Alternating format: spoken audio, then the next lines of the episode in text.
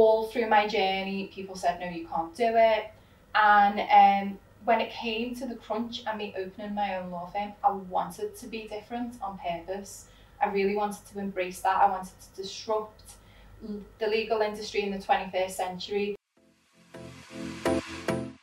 Welcome to another episode of Spotlight with Jessica Hampson, the owner and managing director of CEL Solicitors up in Liverpool. Uh, this episode is fantastic for anybody that's struggling with where they may be from or their educational background. Jessica is a real life Elle Woods, and this is a really inspiring story for anybody trying to overcome their own adversity of where they're from. Just tell us about how you set up a happy, ethical law firm Yeah. and why. Yeah, so I always had a super clear vision about setting up my law firm. And, you know, when I look back, I've got 10 years' experience in the law, working for top 50 law firms. And, you know, they were uber, uber successful, these firms, the, you know, the top firms. But for whatever reason, my journey, I found them really toxic. And law is quite a traditional area um, and it's quite an old boys' school, and it's really stale. You, you know, you're Yeah, laughing because it you, is, yeah. you know, those sorts of stereotypes of lawyers, you, they're still unfortunately true in the majority. So for me, I wanted to do something different. So you guys, our values are quite aligned. So one of your values is disruption. Yeah. And that is definitely Yeah. something that I wanted to do, and it wasn't that hard for me to do. Um, so a little bit like yourself, you know, I'm sat here today in a pink suit. You know, I don't look like your typical lawyer. Um, I'm a millennial. Yeah, I'm yeah, female. all wrong. All of things, all of those wrong, wrong. Yeah, wrong. wrong, yeah. Um, council estate background, single mother. Um, this was the third country I came to. Um, first in my family to go to university, do it, and um, when it came to the crunch and me opening my own law firm, I wanted to be different on purpose. I really wanted to embrace that. I wanted to disrupt the legal industry in the 21st century and breathe a bit of light into it. So the ethics is something that I really missed. Even though as lawyers we take an oath and you're meant to be really, really ethical, it's something that I just saw a lack of. So that's where the people before profits came. That was our model. So a lot of people ask me, you know, what it what does people before profits mean? Is it a charity? And profits are important, obviously, or the business won't survive. No one get paid. you won't get paid. No one get Or paid. didn't for a while, Yeah, but yeah. everyone else did. Yeah. Um, but for me, profits aren't at the heart of my model. So people are at the heart of my model. People meaning the staff and people meaning clients. So my model's really simple. It's happy staff make happy clients, make happy profits. Yeah. And people just laughed at that model because there wasn't a lot of it. Certainly in the legal industry, maybe in tech, maybe in marketing, you're a little bit more ahead of us guys um, in the law. But for me, it really did work. And with lockdown, that really was the biggest test for us with this people before profits. And we thrived as opposed to survive during lockdown. We actually doubled in size. And I put that all down to the culture and the people before profits. we took the decision very, very early on when the panic had just started to subside. We said any customer that rings up that can't afford to pay us or can't afford us to invoice them, we work for free. Yeah, and I think that's so forward thinking Yeah. because I've come across only a handful, not everyone did that, but the companies that have been successful are the companies that did that. Yeah. And again, that's the people before the profit, Yeah. isn't it? Yeah, but you kept your head. Yeah, kept us up. So I think the thing with life is it will test you, it will test you so much before you just get to that reward. Most people give up and you didn't give up, you battled through it. You just you have faith in your company. yeah, Like I had I just have faith in my people, I Yeah. have faith in the brand and I used my values to sort of shape the decisions. So when we were like at that headless chicken stage or what do I do, no one else knows, I just went back to basics, I went back to my values and I was like, I'm gonna make decisions based on the true values of my company and they guided me correctly. By if being you spoke to someone quite traditional, quite corporate, wouldn't they die inside if you were like, by the way, we're going to give free services yeah, away? yeah, yeah, no, You know, but actually, you know, people sometimes they'll look at us like our ideas are crazy. The Yeah. people before profits won't work. It works. yeah, It works. works every single time. And that kindness currency that you you talk about is amazing. I think I'm going to steal that. You started the business in 2016, age 28. Yeah. Wow, you're only 32. Yeah. Hey, do I look older? No, I'm just 32, not at all, but like. So in in four years, hmm then so you've gone from So we've gone from me and the dog to 60 staff. to 60 staff across five different practice areas. Okay. So Um, you scaled quite quickly then. We scaled super quickly. Yeah. Like we doubled in size. Um, I think Ashley was telling me when we started in January, we only had like 26 staff, and now we've, we're finishing the year with 60 staff, Well, that's mental. So you've doubled the staffing even during during lockdown. lockdown. So Why? Why do you think that's happened? What do you think? What do you think it is? I think there's a couple of factors. So first and foremost, um, I believe in the vision and I believe in the people before profits model, and that works. We're a little bit more established now. One of our values is celebrating excellence in law. So whatever we turn our hand to, whatever area that we, I mean, we specialise in civil litigation. So it's basically anything to do with the consumer. So we champion the man on the street against big business, Yeah. which I'm all for all day long. Yeah. You know, I make a joke, you know, I can sleep at night suing the banks, suing Yeah, government yeah. all day. Um, so I think that, that it's starting to really attract the right people because we have such an easy to see brand that you're never going to attract like a cold corporate type to our firm Yeah, yeah, yeah, yeah. That's not what you want either, is It's it? not what No. we want. It's not what we're about. And I think now it's not really a risk to come over to the firm because we're doing so well. Whereas lawyers, it's quite traditionally hard to get, you know, heads of department or associates or directors to come over their cushy 15 year job to take a risk with this crazy little company with think swings and a Jay-Z room uh, with this, you know, pink millennial sort of boss. Um, but now that we're more established and the brand's out there, I think it, we're attracting naturally amazing candidates. And I've got this appetite now to just continue to grow. I know it works. Coronavirus was our biggest test, and we did pass that. So I'm ready to take this brand bigger and bigger, and that is part of my long term goal is to really disrupt the legal industry and make a dent in it. It talk about like getting off the estate. I think that the same taboos still exist with going to even though it's more accessible. For Tony Blair, he made it so we could all go and we Yeah. all went. But it's not, is it? It's not. It's no. not accessible No, because it's it's still really expensive. You know, whether you have your student loan or not, you're sa- saddled with that debt. It's still like three, four, five thousand pounds a year now. You know, for law, it's good because they're being a little bit more progressive. So there's different sorts of accesses into the law now, but still super expensive. Yeah. For one year doing my law practitioner course, it cost ten thousand pounds Wow. for one year, Well, and you have to do it to qualify. I do think that people are forced into university because we're told that that's the right way to go, and I do think that it's actually not right for everybody.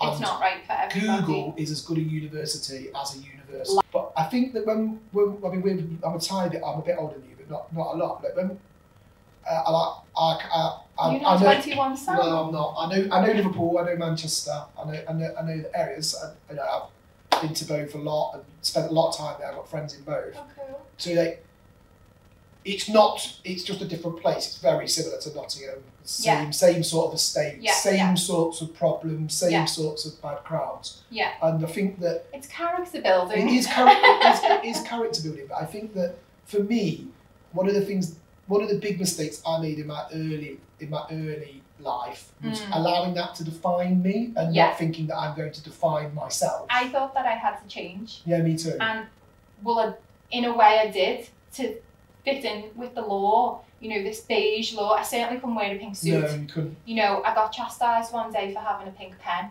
in a not client facing sort of environment. Um, it's so exhausting to try and not be your authentic self and, and to be beige and try to fit in. And it's so wrong that people make you feel like where you're from, there's something wrong with you. Like that's not something that you can erase or should have to erase. We should be embracing everybody's uniqueness and differences. And actually, when you break down that barrier and you just accept you, you know, you're so much a, more of a better person than you ever would have been pretending to be someone else. And what I think would be important for other people to take away from this is, you know, that sort of Instagram life and that jealousy of other people. So when I was um, looking for my training contract, so that's how you become a solicitor, a lot of people that maybe were undeserving because of who they knew, they just went straight into qualifying as a solicitor, and that can be a little bit galling. Yeah, yeah, yeah. But now, today,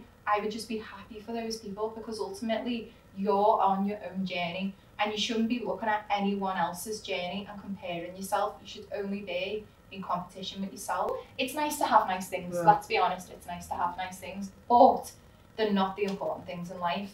And I think when people think, oh, I'm going to start up my own business, or maybe they look at us, they just think, oh, I'll make loads of tons of money. And it's not like that at all. Like we were talking before, weren't we? With the first couple of years, we both did. we both didn't take a salary, Yeah, anything. and I'm still not the highest pay, Yeah. paid person in my own company because it's not about the money for us, is it? And No. happiness isn't money. So many times in my career that I have winged it, Yeah. and at the beginning, I was thinking, is it meant to feel like this? Yeah. Am I doing it right? Does everyone else know? Is it, you know? Is everyone going to realise that I don't know what I'm Yeah, doing? yeah, yeah. And I don't get those moments that much anymore. I, you know what, in the end, Yeah. Mm-hmm. I, I tended to really enjoy those moments and felt like, okay, I must be really operating outside of my comfort zone here if I'm if I'm feeling like that. And now I actually chase that a little bit, and I think it's it's a good thing to have.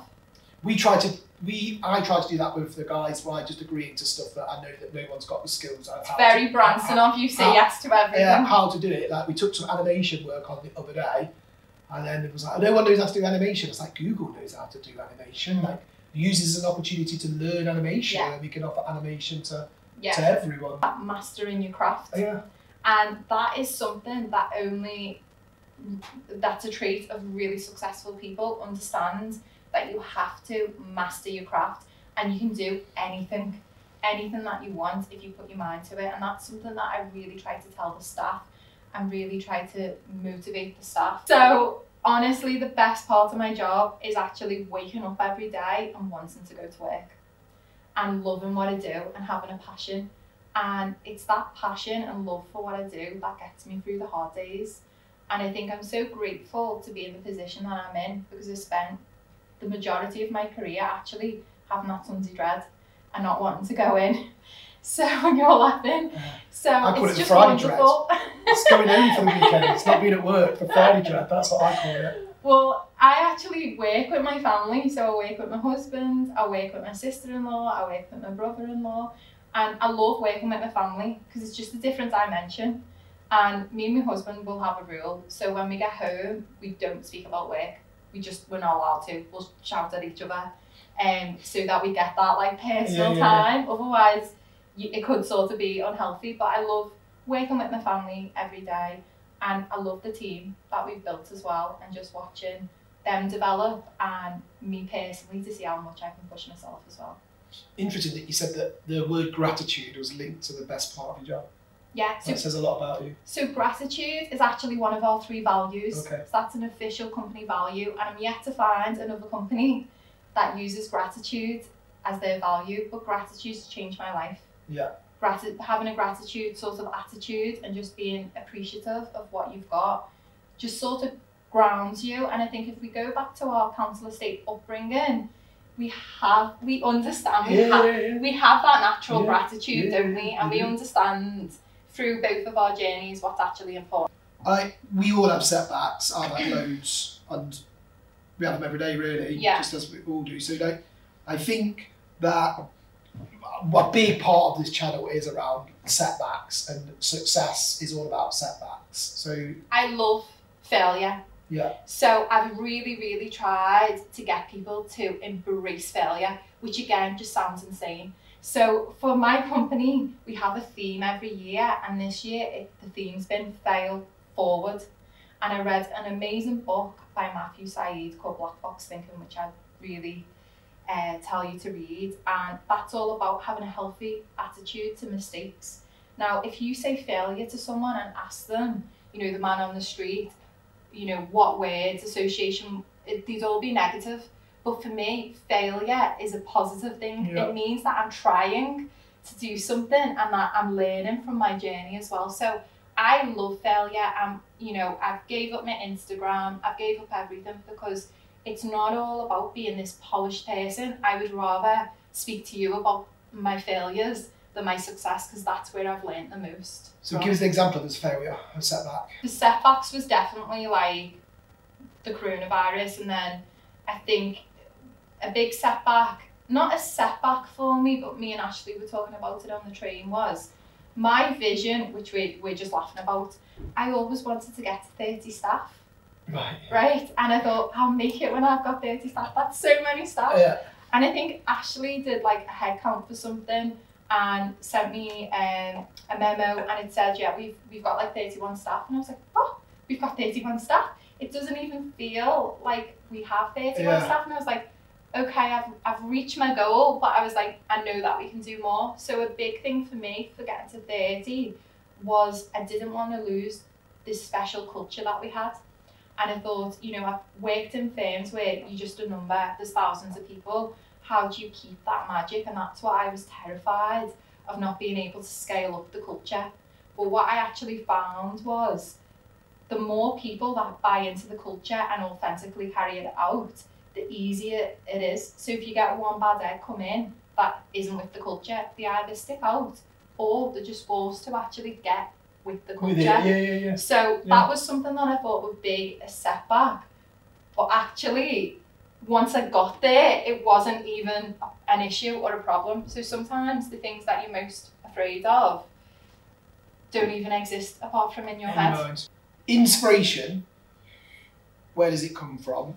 So when I was like in the pits of making this business and at the pits of everybody not believing me, and I just needed that motivation to sort of get up and go, I would go to YouTube as well. There's Yeah. this guy, my husband hates him. I absolutely love him. He's called the hip hop um, preacher. Okay. His name's Eric Thomas, Yeah. ET, and he's just so. He was the fit. You know, I grew up with sort of Napoleon Hill. We've all read Rhonda Byrne's sort of Secret, but he just seemed 21st century because he would just, you know, be relatable. You'd be like, you know, you'd be successful if you just didn't look at your phone all day. You'd be successful. And he had this True. guru It's story. It's true. That's true, yeah. And so he, you know, and a, a big thing of what he did is he would go um, into schools, which is something that I love doing, is the mentoring side. I do that with universities, and he'd teach the kids. And it wouldn't be these, you know, like elite schools either. They'd be schools that we'd go to. And I love that about him. And again, yeah, he made it fun and he made it relatable. But it was a kick up the arse every time that I needed it as well. But I get my inspiration from absolutely everywhere. So whether it's books, culture is a big thing. So I have a Jay Z room in, in my firm, which you don't usually see, Oh, in um, a law firm, and he has my. Um, I love his. I love his Watch the Throne. Watch the Thrones, a great Yeah, because that's been like, Watch the Throne has been my coronavirus album. That's it, really. So he's done some brilliant songs, like Roc Boys is one of my favourite ever, ever songs ever. But that album is just sort of like, it was like, yes, Oh, yeah, it's- it's amazing you know, it's like they're talking about the success and it just like was a bit of escapism during coronavirus too. Yeah, I want to get to watch Yeah, watching my Watch throne My again. Yeah. So in our in our office we have the Jay Z room, and he has my favorite ever quote, and the quote is um, "Difficult takes a day, and impossible takes a week." I do this in my sleep, and I just I, I just love that sort of mantra. Yeah. And um, you know, one of the best books that I've read was Robert Greene's book with Fifty Cent, um, which was you know the 50th Law of Success. That book was absolutely amazing. Elle Woods, you know, was the first sort of lawyer that I could relate to. Yeah. Um, you know, there isn't that many female lawyers. So there's like Miranda out of Sex and the City, Ally McBeal was a bit before my time, Judge Judy, and Elle. Yeah. So I have a quote from her, Steve Jobs is another person. Um, my sort of strapline is Steve Jobs' vision, which is we believe people with passion can change the world. But the biggest inspiration I actually get, as cheesy as this sounds, is I actually get it from my team. So in other firms, because it was a paralegal for so long, you just at the bottom of the rung and no one listens to you. And what I found from that position is actually paralegals and secretaries and other people that get passed over that don't see that don't have important titles, they're the ones who are doing the work. They see a, a lot of what's going on and they have some really good ideas, like I had, but it wasn't listened to. Listen to, yeah. So in my firm now, we have the amphitheatre, we have an anonymous suggestion box. We ensure that our culture is one of transparency where every single person has a voice.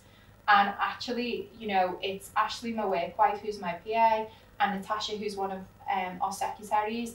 They've probably contributed the most to sort of the team building ideas. And in other firms, they would potentially be passed over. So it's listening to everybody. Like you have to listen to your team. It can't just be you and your vision. It's all about, you know, as Napoleon Hill says, that mastermind alliance. The more people that are going towards your goal, the quicker you're going to get to it. I did a women in law conference um, last month, and one of the women was saying that during her career, she, she really didn't look that old, that actually um, women weren't classed as a person in terms of an employee. So we had to pass a law to say actually a woman is a person. And it just sort of blew my mind. But it, that puts into context why there aren't as many women at the moment in board level because we're still sort of playing catch up.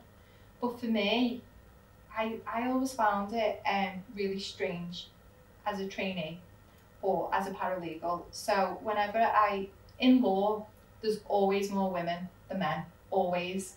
But as you climb up the ladder, there's hardly any women. At associate, partner, and certainly business owner sort of view. And the women that I saw, and I'm generalising, and it's obviously just personal to my journey, but I felt like women at a board level had to either become a man themselves or be an absolute bitch. Yeah. And Yeah. I just thought there's got to be, you know, there's got to be um, a need for a woman to be feminine at the board, to bring empathy at board level, and to bring those soft skills, those feminine skills that are usually seen as weak, that actually is strength.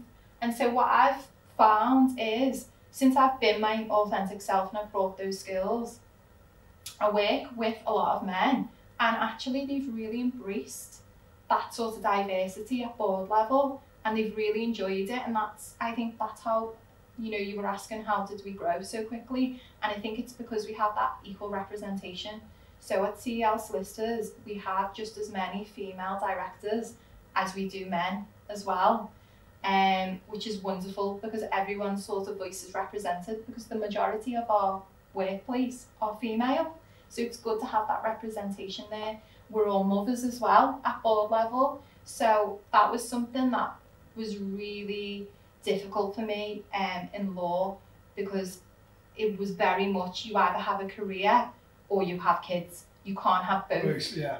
And the women that did try to achieve that were just exhausted. So for us, we have, you know, we understand family life, we have a, that balance, that work life balance.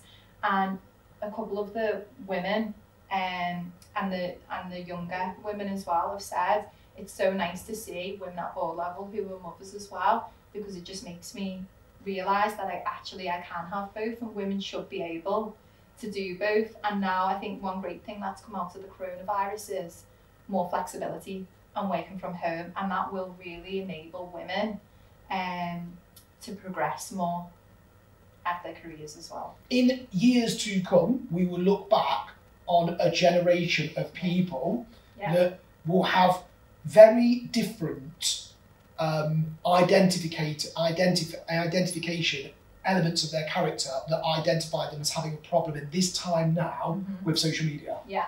There'll be, I mean, that one's like really super, I mean, I live on my own, so I can't be stereotyping, but they'll live on their own. Yeah. They'll, I mean, I've know, hundreds but of you know, cats. you know, one thing that really hit home with me is, you know, when we think about our school days, there's always someone that gets terribly bullied.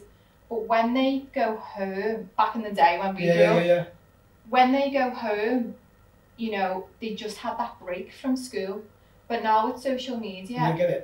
they don't get that No, break. no. They continue to be then trolled online, and that bullying will continue online. So it's you don't get that respite. No. But it's it's the, the, there are people who develop it that, that it is an addiction, and it's an addiction to the pictures, and it's an addiction to perfection, and then Yeah. comparing yourself against that. Yeah. And like we, as humans, and when you look at CBT, uh, cognitive behavioural therapy, and stuff like that, the practice is actually not advanced enough. So like, like because because technology gone has gone like this. Yeah. It's gone too, Gone too quick. So it's been quicker than anything else Yeah. that we've ever had. Any sort of revolution. We're having a tech revolution, yeah, and we don't know what the consequences Yeah. are. Be that good or bad, we don't know, and we're not armed for it. and we're not. There's to be a lost. There's going to be a lot of There's a lost, lost a lost generation. generation of Yeah, I. So. I went to. I went So, to what do you think the solution is apart from education? schools, schools, get into schools and and and and uh, and, and educate, uh, get into parents and educate parents to be more meaningful around consumption time Yeah, and actually yeah, the parents not just allowing the kids to have an account. You need to know what's going on it and have better in-house tech to surveil your kids Yeah. at any point. You can just go to an iPad and it shows you their screen. yeah, Shows you what they're looking at yeah, right there. It can even alert you to like stuff Yeah. that you put in, yeah, like give the control back.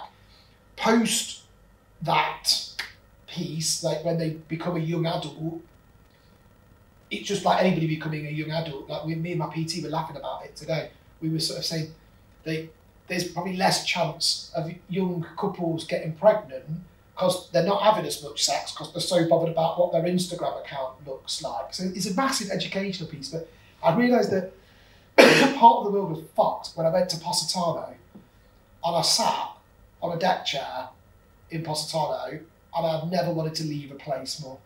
was everyone just like They were they were queuing to go on a bit of beach with the thing in the background and I Oh. sat ah. there for eight hours Do you know and what? I didn't watch it stop and I was like, Do you know what? Are you on holiday So or yeah, not? What are you are you living in the moment or not? Yeah, There's exact- a few people that are awake to that, that understand that. So if you have kids, like that's something that I'm going to educate my daughter about, and it's about having real life experiences and real life interactions rather than just online. And be yeah, you can have an online presence, but just understand it as well because we go to the Maldives every year, and you can imagine the Maldives Yeah, like it's pen, yeah.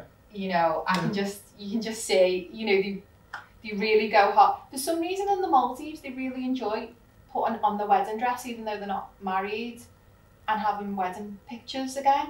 I don't know what that's about. It's something I've spotted in the Maldives, but yeah, Wow, to their own. See, like when I so when I go on holiday, like especially if I go to Ibiza, I tend to go dark, and then I just Yeah. go like, Yeah. just like doesn't matter what I'm doing here.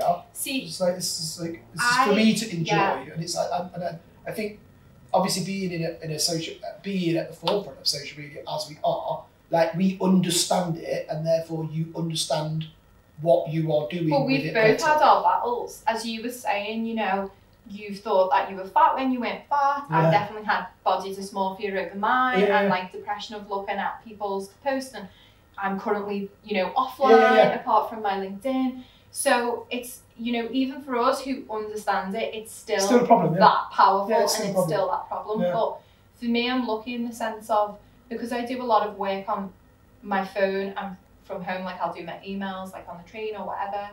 Um, I associate now my phone with work. So when I go home, I can just leave that on the table so that and you've got to teach that to your children. So I said we have to lead by example to my husband. My husband's the same, he is quite good we're both not really addicted to our phones.